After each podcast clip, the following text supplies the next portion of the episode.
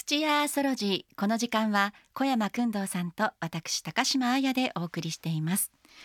さてまずは君堂さんにはい。伺ってみようかな、はい。神様と仏様神社とお寺はどう違うんでしょうか？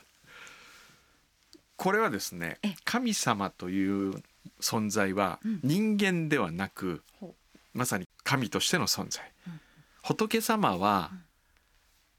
修行をしたお坊さんが仏になる。じゃもともとは人人間から間だっていう。だった。違うんですかね。いや実は私もわからないということで、はい。ここでねあの専門の方にはい。きちんとお話を聞きたいと思います。はい。北海道大学で宗教について教えていらっしゃる岡本亮介さんです。よろしくお願いします。よろしくお願いいたします。よろしくお願いします。あの岡本さん神様と仏様ってどう違うんですか？はい、えー、まあ先ほどの小山さんの考え方でもいいのかなっていうまあお緩いところがですね、は い緩いところ。宗教の一個の特徴かなっていうふうに思っているんですが、はい。まあでも例えば日本なんかだと例えば人間もですねはい。神様になるっていうことがあって、例えば吉田松陰とかですね西郷さんとか祀ってあるような神社なんかもあったりするので、まあ割と人と神様の連続性っていうのはこうつながってるっていうかですね、はい。それほどこう隔絶された存在じゃないっていうところが一個の特徴だと思います。なるほど小山さんの考えでもいいですよというこの ゆるいゆったりとした受け入れるっていうスタイルが日本の宗教なんですかね。でもそもそも日本には神社が先にあったわけですよね仏教が後で入ってきたわけですよね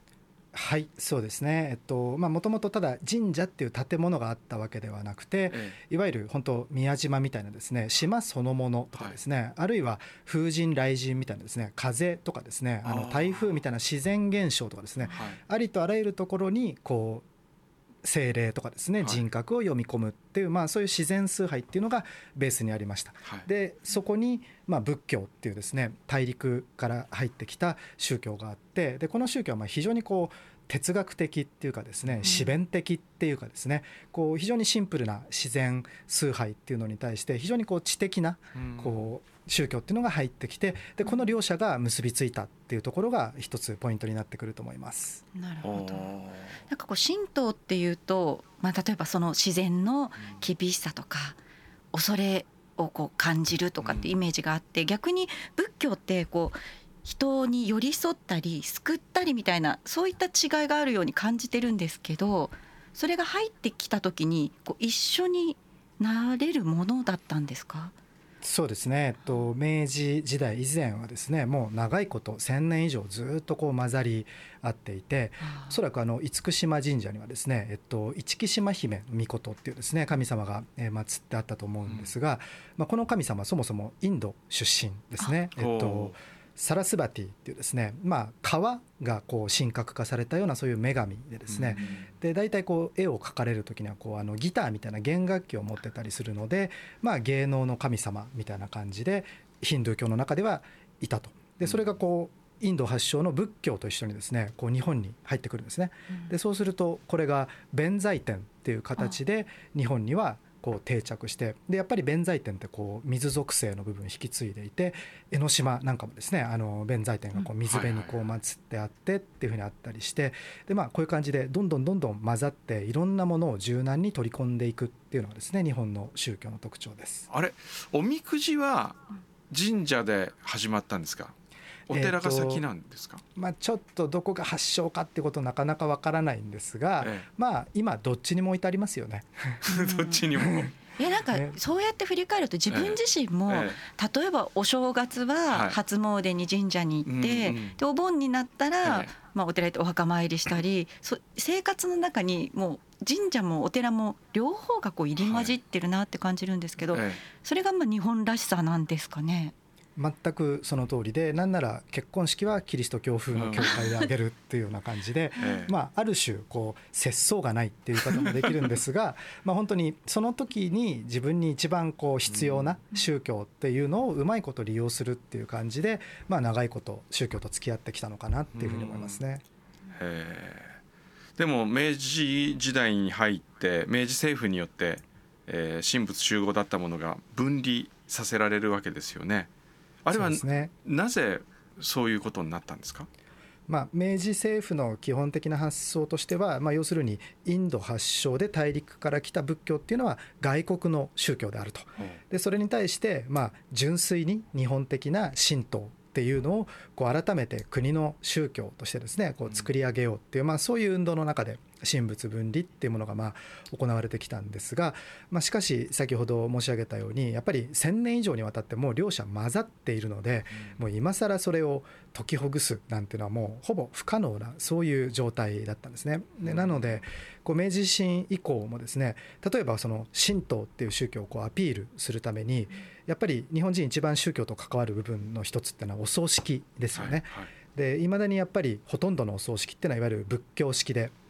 行われていてでそういうこう仏教の覇権っていうのを一生懸命崩そうとしてですねあの神道式のお葬式の新総裁とかっていうのを明治以降にこう一生懸命作ったりするんですが、まあ、やっぱりなかなか広まらなくて、まあ、現在でももちろんあの神道式でお葬式やってるお家もたくさんあると思いますがやっぱり全体で見ると非常に少数っていうふうになっています。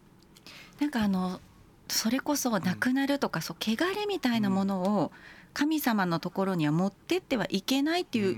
印象もあってそうすると非常にこうお葬式なんかは特にあの行い神道では行いづらいのかなっていうふうに思うんですけどそういうところってどう考えられてるんですか？全くその通りで新総裁をこう発明したんですけども、えっと、やっぱりこうお墓をですね神社の敷地内に作るとかっていうことができないんですね。でそうすると結局庶民にとっては不便なわけですよね。お葬式やったらねお墓参りもそのお寺の近くでとかっていうふうにやりたいんですけどだからいろいろこういう本当なんか競技場の問題があったとかそういう話じゃなくて非常にこう実践的にあの仏教の方がはるかに便利だったっていうのもあってまあいまだにこうお葬式といえばお寺だしっていうような感じでまあこの結びつきっていうのがほどけていないっていうふうに言えると思います。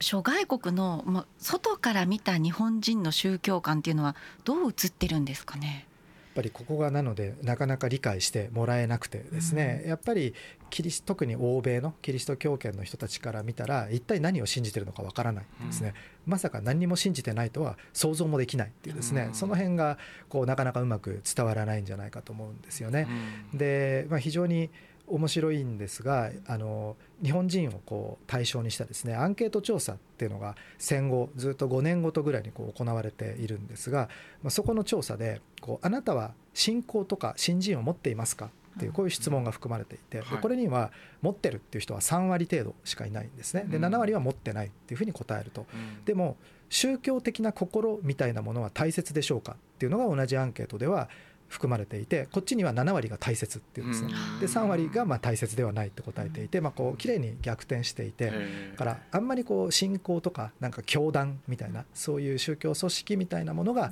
重要かどうかって言われるとそんな気はしないんだけどでもやっぱり太陽がに手を合わせるとかですね、うん、なんかこう自然の得意な自然景観に触れてこう神様の気配を感じ取るみたいな、まあ、非常にそういう感覚的な部分ではこう濃厚な宗教性みたいのを持ってるっていうふうに言っていいと思います。うん。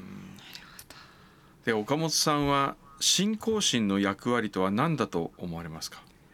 まあ宗教っていうのはいろんな捉え方があると思うんですが一個言い方としてはタイムマシーンとかですねあるいはストレージみたいなそういうものかなっていうふうに私は考えています。あの厳島神社とか大聖院みたいなすごく有名な神社仏閣ではなくてもですね近所にあるお寺とか神社でもその歴史調べてみると割と数百年とかですねあるいは1,000年ぐらいのこう歴史なり伝承なりっていうのを持っていたりすると思います。でやっぱりそういうたかだか数十年で終わってしまう我々一個人の人生なんかよりもはるかに長い期間存在して、まあ、さらにこれからもずっと存在していくだろうっていうですねそういう場所とこう緩い信仰心を持って結びついていくっていうことが、まあ、やっぱり先祖から何か受け取ってさらに自分から子孫の世代に渡していくっていうですねこう数百年スパンのコミュニケーションそういうのをする時の足がかりになるんじゃないかなっていうふうに考えてます。うん、うんなんかいろんなことがつながってきました前回この番組の旅で西表島に行ったんですけれども西表にもその地元の人たちがずっと大切にしているような場所があって、はい、そこはもう子孫ずっとこう先祖ご先祖様から受け継いできて、そこによってこうコミュニティがちゃんと守られてきてる感じがしましたよね。こうつないでいくうんつないでいく役割っていうのがあるんですね。はい、ありがとうございました。さて先生のご著書宗教と日本人が中央公論新社から出されています。どうぞね今お話に興味を持たれた方読んでみてください。この時間は北海道大学で宗教について教えていらっしゃる岡本亮介さんにお話を伺いましたありがとうございました。ありがとうございました。ありがとうございました。